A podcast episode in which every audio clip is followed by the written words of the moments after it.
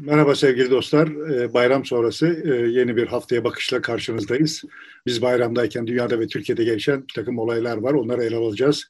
Öncelikle Cumhurbaşkanı Erdoğan'ın Kıbrıs e, seyahati, Kuzey Kıbrıs Türk Cumhuriyeti'nin yaptığı 20 Temmuz'daki seyahat, arkasından olimpiyatların açılışı ve Türkiye'de fonlanan e, gazeteler, gazeteciler, web siteleri şeklinde tartışılan konuyu biraz ele alalım istiyoruz. Cemalettin Taşçı ile birlikte. Evet, İstersen Kıbrıs'tan e, başlayalım. Aslında önce şöyle başlayalım yani bu yayını tamamlayabilecek miyiz meçhul. Hafta içinde yayın yapamadık. İnternet bağlantıları e, sıkıntılı. Bütün tatil yöreleri acayip kalabalık ve işte bağlantılı olarak Covid vakalarında da ciddi bir artış var. Demek ki hani öyle çok ciddi bir ekonomik kriz yokmuş diyenler bir açıdan haklı görünüyorlar. Görünen o ki hani elimizde bir data yok ama ana hatları itibariyle baktığımızda görünen o ki gelir dağılımı zaten bozuk olan dünyada Covid sebebiyle aşırı bozulmuş durumda. Ee, belli bir düzenli işi olanların harcamaları kısıtlandığı için bu geçtiğimiz dönemde onların birikimleri arttı. Görünen o yani. Çok ham, akıl yürütmeli konuşuyorum. Buna karşılık da birçok sektör durduğu için o sektörlerden anlık geliri olan prekaryanın gelir kaybı, gelirsizliği yüzünden de gelir dağılımı aşırı bozuldu. Bir kesim, bütün dünyada bir kesimin sistemden aldığı pay artmış oldu. Diğer kesimin, diğer kesimlerin aleyhine olmak üzere o görünüyor. Ve işte bizim zaten hani çok sıkıntılı olan internet altyapımızda ülke olarak bu hareketlilik karşısında ciddi sıkıntı Sadece tatil beldelerinde değil, İzmir gibi kent merkezinde de e, altyapıda büyük sorunlar var. Yani insanların geldiği, yoğunlaştığı şehirlerde ve tatil beldelerinde inanılmaz bir altyapıda tıkanma var. E, zaten sıkıntılıydı. İşte böyle hani nüfus hareketliliği gerçekleşince bu sıkıntılar iyice görünür hale geldi gibi görünüyor. Onun ötesinde senin sözünü ettiğin hususlar gerçekten bir hafta içinde böyle sayısız şeyi bir arada tek bir paket halinde konuşma fırsatı sağlıyor bize. Ben hani bunların çoğunda bir hüküm üretmekten ziyade sorular sormanın daha cazip olacağını düşünüyorum. Şöyle söyleyeyim yani sonuçta şimdi Kıbrıs'ta Cumhurbaşkanı işte gitti külliye vaadinde bulundu filan ama akabinde işte Maraş'la ilgili bir takım laflar etti galiba. Ben çok da yakından takip etmediğim için Maraş'taki e, toprağın yüzde 3.5'i açılıyor yeniden. Turizme açılmış olacak. Burada Rumlara ait olan e, mallar da e, onların talebi doğrultusunda incelenecek. Uygun görülürse onlara geri verilecek. Bu Kuzey Kıbrıs Türk Cumhuriyeti ve Türkiye Cumhuriyeti'nin tek taraflı aldığı karar şeklinde duyuruldu ve buna tepkiler var şimdi. Evet, yani Birleşmiş Milletler'de falan buna bir karşı bir şey açıklama yapılmasını sağladılar gibi görünüyor. Birleşmiş Milletler Güvenlik Konseyi çok hızlı harekete geçti. E, oradaki temsilciler üzerinden e, bir e, karar çıkartarak Türkiye'yi kınadı. Tek başına karar alamazsın ve bunu bize dayatamazsın şeklinde. Bundan geri adım at şeklinde bir açıklaması var. Şimdi işte buradan hani soruyu şöyle soralım. Yani Kıbrıs kendisi kendi başına bir devlet idi.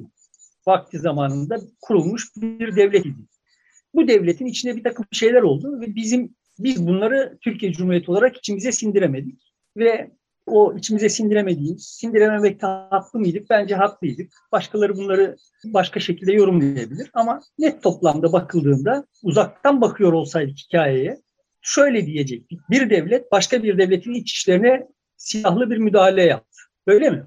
Evet. Hikaye böyle. Sonra orada fiili bir durum yarattı ve o fiili durumu da yine orada bir devlet yaratarak kendince bir çözüme ulaştırdı. Şimdi başka kimse tanımıyor olsa bile orada bir Kuzey Kıbrıs Türk Cumhuriyeti diye bir devlet olduğunu iddia ediyoruz. Biz öyle iddia ediyoruz. Biz tanıdık yani. Ama şimdi bu devletin iç işlerine yani o devletin de iç işlerine müdahale ediyoruz. O devletin medyasına müdahale ediyoruz. O devletin hatta işte Cumhurbaşkanlığı sarayının pejmürdeliğine de müdahale etme ihtiyacı duyuyoruz.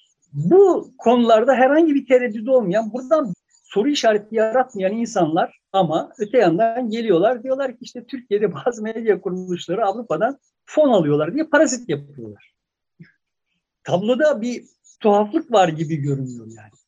uluslararası hukuk açısından baktığımızda biraz öyleymiş gibi gözüküyor ama Kıbrıs meselesi biraz daha farklı olduğu için orada işte Türk toplumunun hakları gasp edildiği bir de işte onlara saldırıldığı için müdafası savunulması gene Türkiye İngiltere garantörlüğünde yapılan bir iş. Daha Türkiye'de de bir takım grupların haklarına taarruz ediliyor iddiasıyla Almanya'da birileri bir şeyler organize edip de bir takım fonlar sağlarsa filan falan o zaman ama bak işte Türkiye'de şunların haklarına taarruz ediliyor, tecavüz ediliyor diyerek bunu haklı gösterirse Türkiye'de o hakkına tecavüz edildiğini düşünenler bu fonları alırlarsa o zaman yani bizim Kıbrıs'a yaptığımızda yaptığımıza benzer bir şey oluyor. Farklılık nerede? Burada biz bunu devlet olarak yapıyoruz. Bir özne burada devlet. Halbuki işte bunu başkaları bir takım fonlar aracılığıyla yapıyorlar. Şimdi demek ki bir başka soruya geliyoruz. Bunu devlet olarak yaptığı zaman Almanya bir şey Yok Almanya'daki Almanlar toparlanıp kendileri işte bir takım vakıflar kurup, dernekler kurup sivil bir girişim olarak yapıyor iseler başka bir şey. Şimdi deniyor ki ama yok zaten o sivil olan şeyler sivil değildir. Onlar Alman menfaatini, Almanya'nın menfaatini koruyorlar veya Amerika'nın menfaatini koruyorlar. E o zaman zaten Almanya'nın fiilen kendisine müdahale etmesinden farksız bir durum ortaya çıkıyor. Şimdi hani bunu Türkiye hikayesinin dışına çıkartmak için ya da yine Türkiye'nin taraf olduğu başka bir hikaye üzerinden söyleyeyim. Şimdi Suriye diye bir devlet var idi ve bu devletin bir takım tasarrufları var idi. Sonra bunun içinde bir takım karışıklıklar çıktı. Öyle çıktı, böyle çıktı. Hikaye bizi çok ilgilendirmiyor yani.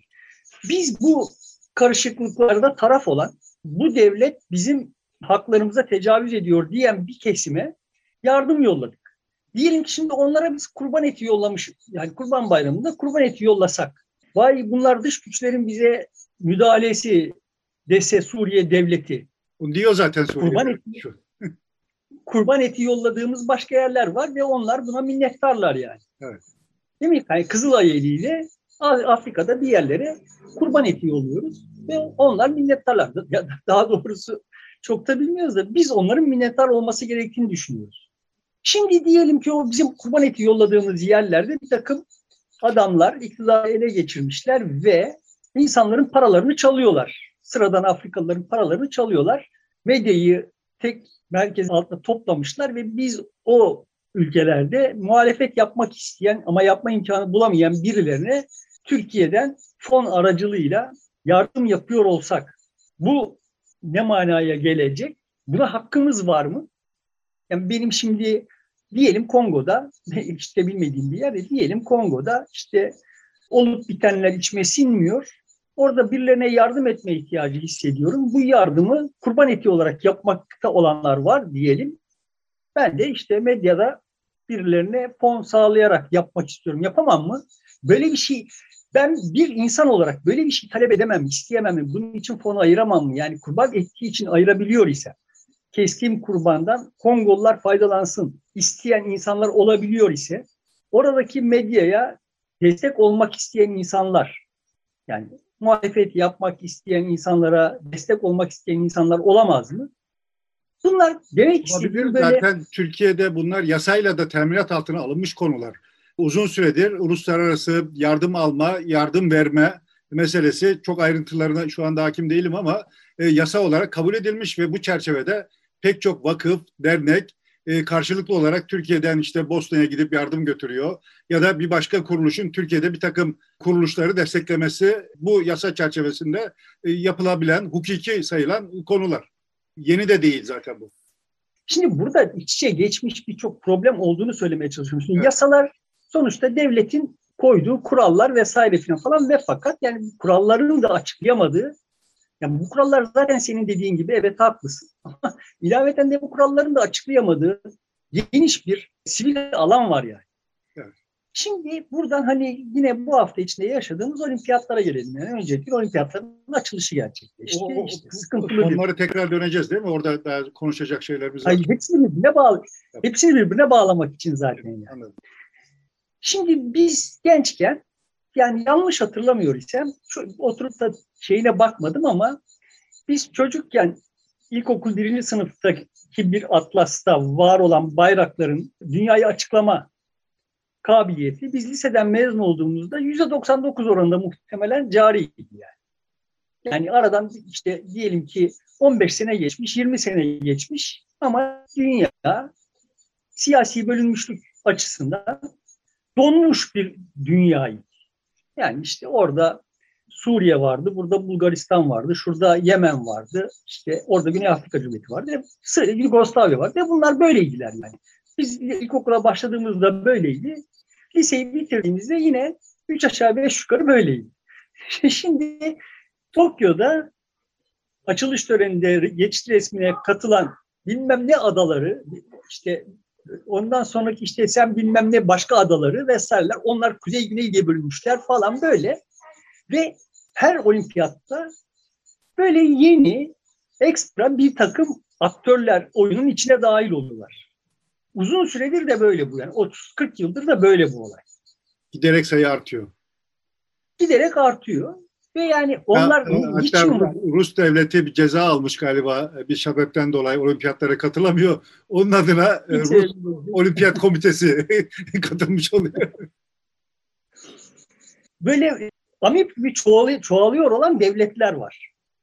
Bu devletler yani o geçit resmi sırasında şeyi düşündüm yani şimdi bu bayrakları seyrederken heyecanlanıyor olan insanlar kaç kişi ve onların motivasyonu ne?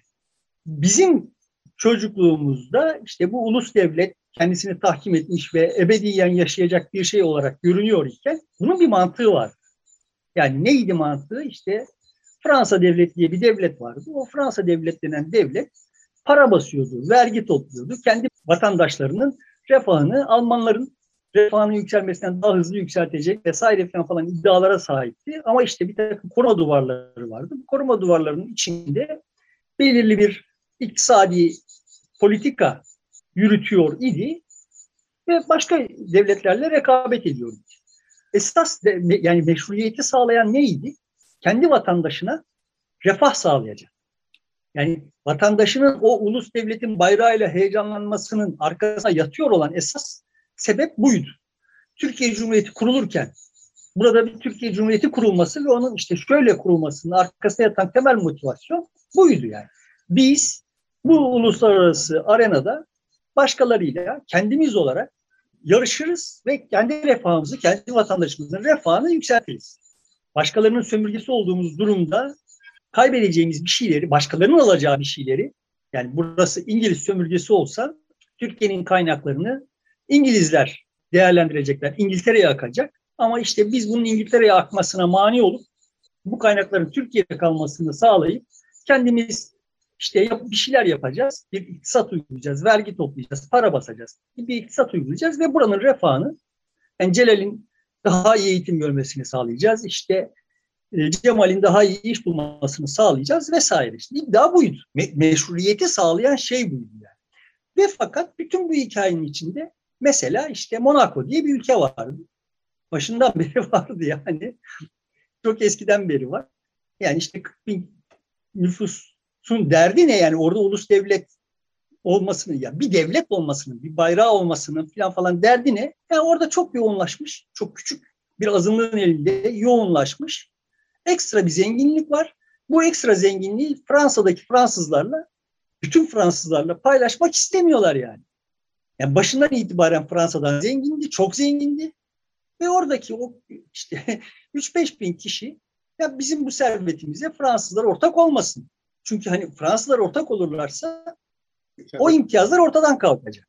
Şimdi başından itibaren bu tür eşitsizlikleri vardı bu ulus devletlerin ve fakat iddia şuydu yani. Bu ulus devletler kendileri, kendilerini yönetirlerse kendi menfaatlerini korurlar. Kime karşı? Onların menfaatine tecavüz etmiş olanlara karşı. Yani emperyalizme karşı. Dolayısıyla böyle bir anti-emperyalist hikayeyi Türkiye bence başlattı ve yani daha doğrusu anti-emperyalist hikaye var idi ama sonuçta bu bunun başarılabilir olduğunu Türkiye başlattı ve evet yani dünyada ciddi bir alıcısı oldu ve bir anlamda da başarılı oldu. Ve işte Hintliler bir bağımsızlık mücadelesi verdiler, kazandılar. Pakistanlılar Hindistan'dan ayrıldılar. Ayrı bir devlet kurup kendi başlarına, kendi başlarının çaresine bakmayı tercih ettiler falan filan. Ama yani bu bir, bir noktada, belli bir noktada ciddi bir donukluğa ulaşmış idi.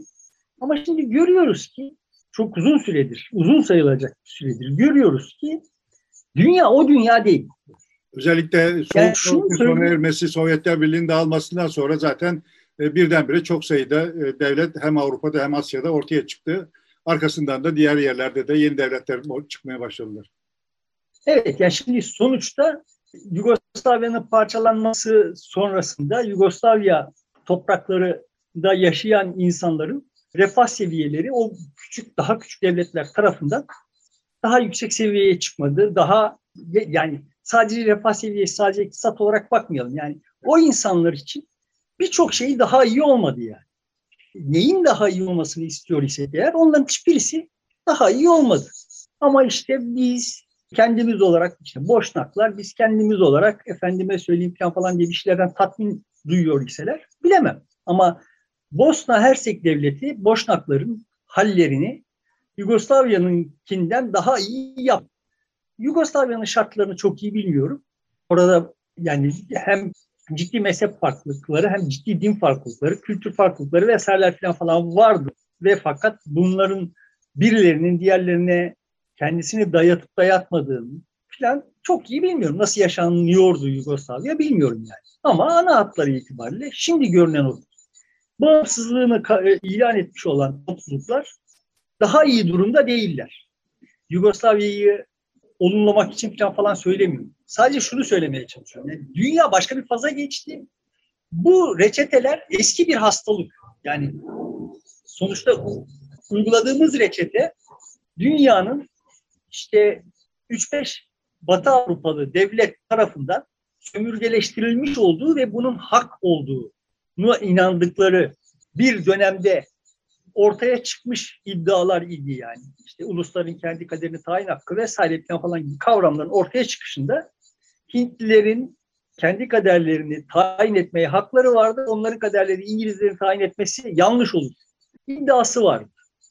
Şimdi zaten böyle bir sıkıntı yok. Sıkıntı başka yerlerde. Sıkıntı, böyle bir sıkıntı yok derken kastım sıkıntı yok değil. Bir sıkıntı var ama bu sıkıntı başka bir yerde. Bunu da işte hani yine olimpiyatların geç töreniyle bakacak olursak yani diyelim Cape Verde diye bir devlet varmış, kurulmuş filan şimdi. Yani şimdi bu devletin özne olarak bir şeyleri yapma kabiliyeti ne olabilir?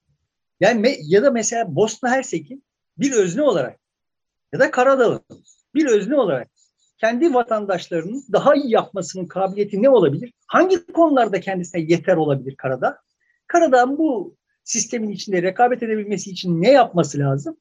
Kendisine yetme şansı olmadığına göre dışarıdan alacağı bir şeyler olacak. Yani o cep telefonu alacak. Buna karşılık satacağı bir şey olacak. Onu üretmesi gerekiyor filan yani. Şimdi Karadağ'ın veya Türkiye Cumhuriyeti'nin kendisinin tükettiği kadarını üretme kabiliyeti olmadığını görüyoruz. Türkiye Cumhuriyeti'nin yok yani. Karadağ'ın ne, nasıl olur? Makedonya dahil pek çok ülkenin yok. Hem Avrupa'da hem de diğer kıtalarda. Türkiye'nin yok ya işte dediğim gibi hani boş ver diğerlerini yani. Bunların arasında ciddi bir tarihi mirası olan ve bir ulus devlet olarak kurulma iradesini hemen hemen her hepsinden önce göstermiş olan, emperyalizme karşı direni, direnerek kurulduğu iddia, kurulduğunu iddia eden ve bence de öyle olan Türkiye Cumhuriyeti'nin kendi kendisine yeterli yok yani. Çok uzun süredir biz cari açık veriyoruz ve cari açıkla yani borçlanarak yaşıyoruz. Çok uzun süredir. Evet. Ve bu cari açığı düşürmemizin kaynakları da şunlar. Yani Almanya'ya işçi yolluyoruz. Topraklarımızı turistlere açıyoruz. Ondan sonra işte gelin bakın burada biz aşılandık falan diye reklam yapıyoruz. Ya da madenlerimizi satıyoruz. Toprak altı zenginliklerimizi satıyoruz. Ya da işte son dönemde e, yapmaya çalıştıkları gibi iş gücümüzü, insanımızı ucuzlatıyoruz. Fabrikalarınızı Romanya'da değil de Türkiye'de açın diye özendirmeye çalışıyoruz. Yani bu şimdi bir ulus devletin iddialarının arasında en son gelecek şeyler bunlar. Evet, e, Türkiye gibi bir e, miras devletin bunda buradan çıkması lazım çoktan. E, ama çıkamıyoruz. Yani şimdi çıkamıyoruz. Şunu denedik, çıkamadık, bunu denedik, çıkamadık. Ve yani biz sadece biz çıkamıyor olsak, yani bundan şimdi çıkmış olduğu iddia edilen işte bir Japonya var. Yani bu açmaza girmiş ve sonra çıkmış olduğu varsayılan bir Japonya var. Yani işte sonuçta bilmem ne kadar yıl boyunca askeri harcaması olmadı Japonya'nın. Yani Türkiye'nin de askeri harcamaları olmasa onların birikimli şeyleriyle falan falan Türkiye'de bu açmazdan çıkabilirmişti yani. Doğru yönetilirse. Bir de Güney Kore var anlatılıp duran. Anlatıldığından anlatıldığı kadar parlak bir hikaye olmadığını biliyorum ama teferruatına girmek istemiyorum. Ama onun dışında bu anlamda gerçekten tarihsel kapanı kırmış, dünyanın özneleri olan toplumlarla rekabet etmeyi sahiden başarabilmiş olan hiçbir toplum yok. Yani şunu demeye çalışıyorum. Emperyalist dönemde kendi payına eşitsiz bir zenginleşmeyi sağlamış olan ülkelerin zenginlik hegemonyası haritası neredeyse değişmeden sürüyor. yani dünya siyasal olarak hızlı bir biçimde bölünüyor ama hala zenginler zengin, yoksullar yoksul. Bunun anlaşılmaz bir, bir sebebi de yok yani. Sonuçta sanayi ile birlikte insan üretim kabiliyeti olağanüstü arttı ve bu artan üretim kabiliyeti sayesinde küçük merkezlerde dünyanın geniş kesimlerinde insanların talep ettiklerini üretme kabiliyeti arttı. İşte o yüzden önce ulus devletler kuruldu. Yani Almanya ölçeğinde üretim yapsın. E burada korunsun sanayi diye. Ama o sanayi o korunmuş pazarı bir süre sonra geçti. Dolayısıyla pazara ihtiyacı oldu ve zengin ülkeler zengin olmayan ülkeleri pazar haline getirdi. Şimdi bu hikaye değişmiyor. Biz pazarız, birileri üretici. Biz üretici olarak buradan çıkmalıyız diyen birileri var ve işte bu hikayenin mümkün olmadığını idrak edemiyorlar. Bu mümkün değil çünkü dünyada zaten hali hazırda üretim kabiliyeti, üretim kapasitesi talebi misliyle geçmiş durumda. Bunu 1940'larda belki başarmak mümkündü. Belki yani. Oradan sonra artık mümkün değil. Bunların yani yan yana üçünü bir, bir hafta içinde görünce hoş oldu yani. Yani Kıbrıs'ta bir operasyon yapıyorsun, bir şeyler yapıyorsun. Sana onun benzeri yapılması ihtimali seni çok korkutuyor. Ama sen yapıyorsun yani. Kıbrıs'ta yapıyorsun, Suriye'de yapıyorsun ve yaparken bunu yapman gerektiğine dair de çok ciddi inancım var. Sonra ama işte acaba birileri Türkiye'deki gazetecileri fonlarken böyle bir şeyler yapıyor ihtimali üzerinden böyle bir kaygıyı istismar ederek Türkiye'de sıkıntı yaratıyorsun yani. yani halbuki bu zengin ülkelerin toplumları ile devletlerin arasında da ciddi bir makas açıldı bu dönem için. Yani Amerika Birleşik Devletleri'nde ciddi ciddi Amerika'nın Guatemala'da yaptıklarına, Şili'de yaptıklarına, Irak'ta yaptıklarına itiraz eden, bunları telafi etmeye çalışan ciddi bir nüfus birikti. Hatta son şeyde ben, Filistin meselesinde bile Filistin'in yanında yer alan çok sayıda Amerikalı çıktı. Yani senin Amerika'ya yaptığı muhalefetten daha şiddetini, daha şirretçesini Amerika'nın içinde yapanlar var. Yani bunların mesela senin verdiğin misal güzel yer işte bunların bu Amerikalıların kendi aralarında kendi zenginliklerinden zaten telif iyilik hareketi olarak topladıkları kaynakları Filistinlilere aktarması ihtimali üzerine düşünelim şimdi. Yani bu şimdi Amerika'nın Filistin üzerindeki emperyalist heveslerinin bir şeyi olarak okunabilir mi? E, kaldı ki kavram... e, Filistin e, devletine e, belli miktarda her yıl e, Amerika Birleşik Devletleri para aktarıyor. 1 milyar dolar mertebesinde zannediyorum. Trump o parayı ödemekten bir süre vazgeçti. Büyük sıkıntı yaşadılar. Talep ettiler. Şimdi o para yeniden verilmeye başlandı.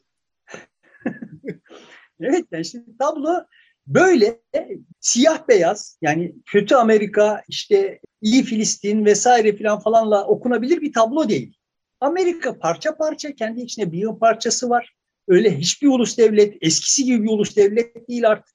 Yani hikayeyi oraya bağlayacak. Sonuçta şimdi Fransa dediğin şeyin kendisine yeterliği ortadan kalkmış. Herkes bir küresel network'ün bir parçası haline gelmiş. Sınırların ne para ne mal transferine mani olamadığı bir dönemden geçti. İşte insan, insan transferine mani olamadığı hale gelmiş. Ve bizim başımızda bambaşka sıkıntılar var iken bunu 40'ların, 60'ların de, formülleriyle, reçeteleriyle tedavi etmeye çalışmak absürt görünüyor. Hani olimpiyatları o yüzden misal olarak verdim. Yani Türkiye Cumhuriyeti kurulurken ki iddiaların hiçbirisine sahip değil bugün işte Surinam ya da işte ne bileyim bugün kuruluyor olan bir ülke o dönemlerde kurulmuş olan ülkelerin iddialarına sahip değil. Çünkü zaten Fransa da o Fransa değil. İngiltere de o İngiltere yani. değil. İddiası olsa bile o kapasitesi yok. Onu sürdürebilecek durumda değil. Dünya o dünya değil. Dolayısıyla şimdi bütün bu hikayeyi yanlış parametrelerle, yanlış denklemlerle okuyoruz diyorum ve şeyi ıskalıyoruz. Yani Fransa'nın içinde olan, Almanya'nın içinde olanlarla olanları ıskalıyoruz. Yani şimdi Merkel çıkmış işte gider ayak demiş. Yani açıktan söylemiş. Şimdiye kadar daha örtülü söylüyordu. Yani ben Türkiye Avrupa Birliği üyesi olamayacak ama işte veriyoruz 3 milyar ve göçmenleri tutuyor yani. Hani şimdi böyle bakınca İslam politika söyledi zaten yani üye olmasın ayrıcalıklı bir ortak olarak e, onu tutalım diye. Evet ama şimdi sonuçta hikayeyi o zaman şimdi şöyle görüyoruz yani e, Avrupa Birliği'nden bu 3 milyarı aldığın zaman o göçmenleri burada tutmak için devlet olarak o 3 milyarı aldığın zaman yani Alman fonlarından para alıp gazetecilik yapmaktan daha adice bir şey yapmış oluyorsun. Evet.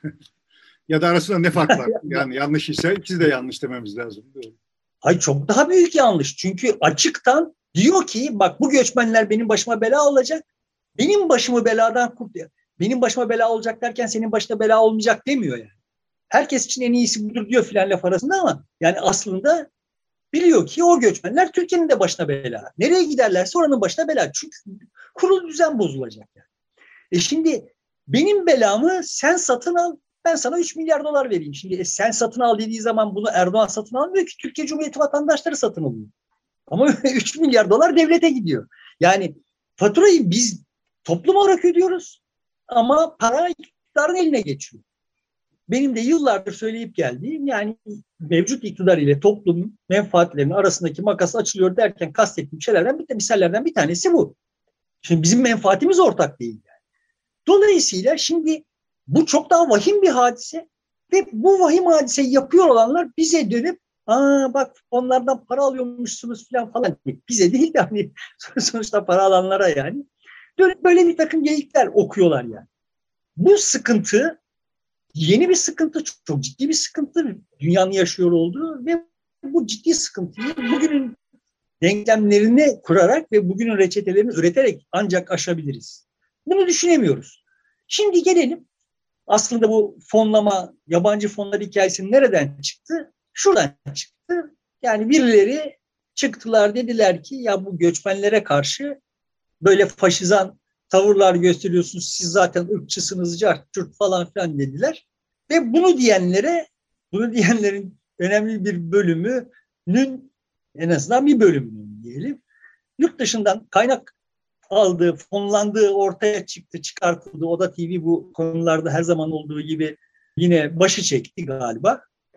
Ve işte vay siz Avrupalıların menfaati için, Amerikalıların menfaati için bu lafları ediyorsunuz. Aslında siz de biliyorsunuz ki bu göçmenler Türkiye'nin başına bela. Ama işte burada Almanların menfaatini korumak için. Yani şimdi muhalif oldukları için el üstünde tutuluyordu olan Ruşen Çakır'dı, Nevşin Bengü'ydü falan falan da bu hengamede sırf göçmen yanlısı bir tavır aldıkları için birdenbire hedefe yerleştirdiler ve çalıştıkları kurumlar veya aldıkları fonlarla oldu işler.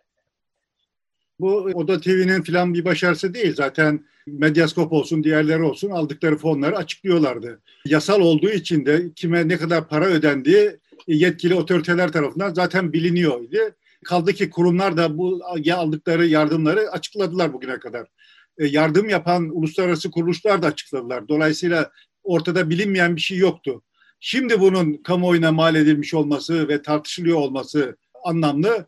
E, bu da işte başka pek çok gerekçe de olabildiği gibi medyada gelinen noktada mevcut olan medyanın iflas etmiş olması, milletin dönüp bunlara daha çok e, kulak kesiliyor olmasından kaynaklanıyor. Bir başarısızlığı örtmeye yönelik bir e, karşı atak gibi de duruyor yani. Şimdi bu tamam yani zaten bunun için fırsat kolluyorlardı. Evet. Bu fırsatı ne verdi yani onlara? Yani bak kardeşim ortada bir göçmen problemi var. Mülteci problemi var ve bu mülteci probleminde Ruşen Çakır, Nevşin Mengü şöyle bir pozisyon aldılar. Bu pozisyon almalarının sebebi onların böyle düşünüyor olması değil. Dışarıdan fonlanıyor oldukları için. Yani zaten evet bunlar fonlanıyorlar. Bak zaten burada bilgilerde görülüyor. Şimdiye kadar bu fonlamayla ilgili bir delik yakalayamamış idiler kabaca öyle söyleyelim yani. Çünkü muhaliftiler işte aynı tarafta idiler öyle görünüyordu. Ama şimdi ha ne güzel vuracak yeri yakaladık yani. Tamam mı? Bunlar parayı verenin düdüğünü çalıyorlar. Bunu demek fırsat koyuyorlar ve bu fırsat ortaya çıktı. Şimdi, Şimdi buradan mes- o da, o da TV'de dahil olmak üzere hepsi Google reklamlarından pay alıyorlar. Bak, bakarsak yani. Orada değişen bir şey yok. yani meseleleri bütün boyutlarıyla konuşamıyoruz çünkü hakikaten çok kapsamlı, çok kat kat yani. Ne güzel yere işaret ettim. Ben şimdi ortada bir tane Google, bir tane YouTube var iken dünyada. Yani senin anti-emperyalistik, böyle yabancı düşmanlığı falan falan filan gibi hikayeleri anlatmanın ne manası var? senin bütün senin yaptığın yayınlar üzerinden benim bütün datalarım Google'ın elinde birikiyor. Şimdi Aa, buna aracılık ediyorsun filan falan deyip de ben buradan vatan hainliği filan falan yani yetemezsin kardeşim kendine. Artık Google yani bir Google yapamazsın yani. Bir, bir de Türkiye Google yapayım diyemezsin çünkü aynı zamanda iddian şu ki zaten uluslararası bir yerlere de hitap etmek istiyorsun. Tabii. Dolayısıyla yapsak bir Türkiye Google'ı bu da kesmeyecek. Gerçi bunları keser. Bunlar böyle Türkiye'yi Kuzey Kore gibi bütün sınırlarını çizseler içeride bize ne yaparlarsa yapsınlar dışarıdan hiçbir çıt çıkmayacak hale gelse Türkiye bunlar çok memnun olacaklar hayatlarında. Yani çünkü işte orada o da yani Soner Yalçın'ın ne kadar cahil olduğunu söyleyebilecek kimse kalmayacak işte falan filan. Yani anlatabiliyor muyum? Yani hikaye aslında vasıfsız bir takım adamların 1940'lardan kalma bir şey onu da yanlış kavramış olarak durmadan böyle bir kaşıyacak bir şey olarak kullanmaları. Peki bunu, buna sağ, e, sağlayan şey ne? Hani çok katmanlı hikaye de her ucuna biraz dokunayım yani. Aslında biyolojik olarak insan bütün memeliler gibi yabancılara karşı korkusu olan bir canlıdır. Bunun da çok rasyonel bir şeyi var, dayanağı var. Kendi kabilenin içinde maruz kalmış, kabile olarak maruz kalmış olduğunuz hastalıklar nelerse bu hastalıklara bağışıklık geliştirmişsinizdir. Ama yabancı bir toplulukla temas ettiğinizde sizin daha önce maruz kalmadığınız bir hastalandırıcıya, bir virüse, bir bakteriye maruz kalma ihtimalin olur. Dolayısıyla da işte Amerika yerlilerinin uğradığı akıbeti uğrayabilirsin. Yani Amerika yerlilerinin yüzde doksanı, yüzde doksanından belki fazlası doğrudan doğruya işte kızamık, çiçek gibi mikroplar yüzünden öldü. Yani bunlara karşı bağışıklıkları yoktu ve işte bu şimdi yaşadığımız hikayede böyle bir şey değil? Yani şimdi Çin'de birisi bir şey yiyor, yani teori doğruysa yani bize anlatılan hikaye doğruysa Çin'de birisi bir şey yiyor ve işte bütün dünya hastalandı. Bu en vurucu misallerinden bir tanesi Avustralya. Bir ada olmanın avantajıyla sınırlarını kapattı ve kendi vatandaşlarının gelmesine bile izin vermedi. Kendi vatandaşlarına bile zulmetti dışarıdaki vatandaşlarına. Yani başınızın çaresine bakın dedi. E ona rağmen orada bir hastalık görüldü. Yani yani bu böyle şimdi diyelim herhangi bir sebeple, meşru bir sebeple kendini kapatmak, yeter, kendine yeterli olmak vesaire falan falan gibi hayalleri kuruyor olsan da yani bence bu hayaller yanlış hayaller de onu geçtim ama yani zaten mümkün değil. Ya biraz da pratik olunması gerekiyor canım. Dünyada böyle bir takım ham hikayelerle hala sınıf hikayesi anlatanlar gibi işte böyle bir takım hikayeler anlatan, ulus hikayeleri anlatanlar var. Ya bunlar yok artık kardeş. Bunlarla dünyayı açıklayamazsınız. Bunlarla dünyada var olamazsınız yani. Olimpiyatlarda da var olamazsınız. Ha işte orada böyle bir bayrağınızı görünce göğsünüz kabarır falan ama işte yani sonuçta şu kadar kocaman bir ülkeden gönderebildiğiniz sporcu sayısı 108 olur. Şimdi bu işin Yani katmanlarının bir yarısı tanesi. kadın ilk defa farklı olarak. Yarısı kadın sporculardan oluşuyor. Evet. Kadın sayımız çok yükselmiş durumda. Daha önce yani geçen olimpiyatlarda da zaten takım ya, ya be- benim bildiğim kadarıyla bizim tarihimizde takım sporlarında hiç yarışmamıştık. İlk defa geçen olimpiyatlarda yarıştık. yarıştık. İkisi de kadın takımlarıydı. Dolayısıyla evet kadınlardan ve gençlerden ümitliyiz. Yani ama ana hatları itibariyle işin katmanlarının bir tanesi bu. Ama bir tanesi de şu yani. Şimdi diyelim ki bizim takımımızda bu 108 kişinin içinde Orta Amerikalı hangi ülke olduğunu bilmiyorum atletler var. Daha önce Kenyalı atletler falan falan yarıştı. Şimdi bunu içine sindiriyorsun. Yani orada Türk bayrağı altında ama yabancı, Türk olmayan birileri şimdi o Türkiye Cumhuriyeti vatandaşı oldu falan falan. Hikayeleriyle bu işlere kılıf uyduruyorsun. Ama sonra Mesut Özil Alman milli takımını seçince ona sövme hakkını kendinde görüyorsun. Ya da işte Nuri Şahin Türk milli takımını seçince Nuri Şahin'in Mesut Özil'in önüne geçiyorsun. Şimdi burada da çok karmaşık sorular var. Ya ta şeye kadar gidiyoruz. Kafkas Tebeşir Dairesi'ne kadar gidiyoruz. Yani doğuran mı, yetiştiren mi önemlidir? Problemine kadar. Emek mi, genetik mi meselesine kadar gidiyoruz. Filan yani. Şimdi ve bu bunlar iç içe yaşanıyor. Yani bize bu konuda ders veren Almanlar kendileri bu konuda bizim paradokslarımızı yaşıyorlar. Değil mi ya Mesut Özil, Nuri Şahin meselelerinde filan falan. Onlar da aynı paradoksları yaşıyorlar. En son, başka bir dünyada. En son İngiltere yaşadı. Siyahi futbolcu penaltıyı kaçırdı diye ona nasıl saldırdılar? Evet. Halbuki oraya o siyah futbolcular getirmişlerdi. Evet. Filan yani şimdi böyle hikaye hikaye içinde herkes aynı aynı yani bu anlamda problemler de küresel. Yani ekstra zenginliğin paylaşımındaki problemleri yarattıklarının dışındaki bütün problemler dünyanın her yerinde ortak yani. Ve bambaşka bir dünyada yaşıyoruz. Dolayısıyla bizim sorulara ihtiyacımız var. Birileri bize diyor ki, ki ya siz insan değil misiniz kardeşim işte orada yurdunu kaybetmiş, işte işini gücünü kaybetmiş, çağrını açar, Türkiye'ye sığın falan diyor. Şimdi bildiğimiz Ruşençaklar, kariyerini bildiğimiz insanlar. Şimdi ben de öyle onların istediği gibi bir Türkiye istiyorum. Yani dışarıdan gelen, çağrını açar gelenlere kucak açan bir Türkiye istiyorum falan filan. Benim istediğim gibi Türkiye üstünlük taslanmasına da itiraz ediyor.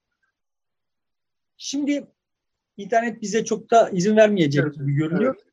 Toparlayalım. Ben şimdi böyle çok katmanda, çok katmanlı bir problemler ağıyla karşı karşıyayız ve buna bütün insanlık olarak hepimiz aynı anda maruz kaldık. Neyse bu problemler, o problemler hepimiz aynı anda maruz kaldık. Aslında işte o hani modernleşmenin hikayesini sürdürebilirsek orada yani bu, bunun da insanlığın başına ilk defa gelen bir şey olmadığını, burada topyekun bir transformasyonla çıkılabileceğini, aslında modernleşme denen hikayenin kimsenin bir projesi olmayıp dünyanın bir transformasyonu olduğunu ve o safhada bu işe gösterilen reaksiyonlar açısından var olan vites farklarının işte bugünkü dünyaya yol açtığını. Dolayısıyla şimdi de böyle bir durumda olduğumuzu filan iddia edeceğim yani o diziyle elimden gelirse. Şimdi evet, biz hepimiz birlikte bütün insanlık olarak bir şeyle karşı karşıyayız. Ve buna hepimiz aynı reaksiyonu gösteremeyiz. Şu reaksiyonu gösterenler ahlaklı, şu reaksiyonu gösterenler ahlaksız, ırkçı vesaire falan falanlar bizim burada sağlıklı bir tutum almamıza mani olur. Yani otomatik olarak ben bu reaksiyonu gösteriyorum, dolayısıyla ahlaklıyım, ötekiler de ahlaksız dediğin zaman sen kendin boş ver ötekileri de ne yapıyor olduğunu ve bunun ne sonuçlar doğuracağını. Sen kendin problemi yanlış anladığın için meseleyi yanlış yere götürürsün yani. Şimdi bunu demeye çalışan bir yazı yazdım kendi blogumda uzun bir aradan sonra. Sonra birisi Ekşi Sözlük'te demiş ki ya bu göçmenlerin tarafında olmasa hep yani ben de onu dediklerini hiç ikna olmuyorum. Ya ben göçmenlerin tarafında veya şurada falan değilim. Ben sonuçta isterdim ki, evet yani isterdim ki Türkiye, Suriye'den, Afganistan'dan çağrına çağrı çıkıp gelen insanların hepsini barındırabilecek bir ülke olsun. Onlardan fayda sağlayabilecek bir ülke olsun. Ama şimdi senin kendi kaynaklarınla, kıt kaynaklarınla yetiştirdiğin hekimler buradan Edirne'den kaçıp dururken başka yerlerden gelen çarnı açar insanlara maruz kaldığı zaman bunu sıkıntı çıkartmamasını beklemek, buradan topluma bir takım, toplumun belli kesimlerine bir takım aşağılamalar üretmek de çok mantıklı görünmüyor. Yani burada tabii ki işte vay bu işleri yapanları hepsi yabancı ajanı falan deyip yabancı korkusu üzerinden insanlarda biyolojik olarak var olan yabancı korkusunu istismar ederek kendisine bir popoluk yer ayırmaya çalışan, o popoluk yerini korumaya çalışan oda TV'cileri falan falan tabii ki karşımıza alalım ama yani toplumsal kesimleri böyle kodlamak çok tehlikeli yani. Herkes Kıbrıs'ta neler yaptık, neden yapıyoruz, bunu nasıl meşrulaştırıyoruz? Amerika Afganistan'da ne yaptı, onu nasıl meşrulaştırıyor? Amerika'daki muhalefetin derdi ne? İşte olimpiyatlarda bu ülkelerin iddiası ne vesaireler üzerinden kafa yorarsa zannediyorum hepimiz için daha faydalı olabilir yani. Öyle artık akla beyaz gibi bir dünyamız yok. Çok girift, çok karmaşık, iç içe geçmiş. Her sorun her ülkede herkesi ilgilendirir duruma gelmiş bir dünyada yaşıyoruz. Dolayısıyla yalıtılmış kendi içimizde, kendi köyümüzde yaşayamayız. O dönem geride kaldı deyip burada bitirelim. İnternet veda etmemize izin verdiği süre içerisinde. Evet sevgili dostlar e, bu internet yaz döneminde, tatil döneminde, bayram döneminde bize çok imkan tanımadı. E, bazı programlarda yapamadık. Ama bu bayram sonrası herhalde daha sağlıklı bir programda karşınızda olacağız. Şimdilik hoşçakalın.